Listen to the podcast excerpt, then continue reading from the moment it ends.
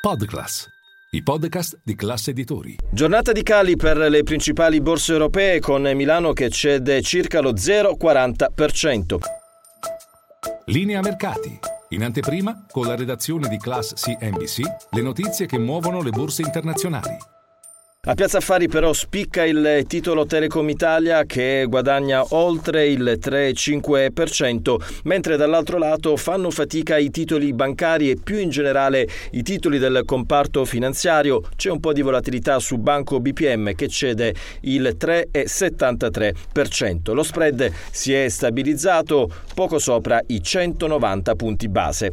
Una giornata in cui il mercato aspettava quello che è considerato uno dei degli indicatori macroeconomici eh, più importanti, soprattutto uno degli indicatori a cui guarda con maggiore interesse la Fed, cioè l'inflazione negli Stati Uniti che resta elevata ma c'è un leggero calo a livello mensile più 0,4% in linea con quello che era il consenso, a livello invece annuale più 4,9%, meno quindi delle previsioni ferme al 5%. Passando invece nelle dell'Eurozona. Oggi in un'intervista il numero uno della BCE, Christine Lagarde, ha detto che la lotta contro l'inflazione non è finita. Le prospettive potrebbero ancora affrontare dei significativi rischi al rialzo. Ha parlato anche il numero uno della Bundesbank, Joachim Nagel, che è considerato uno degli esponenti eh, falchi all'interno dell'Eurotower.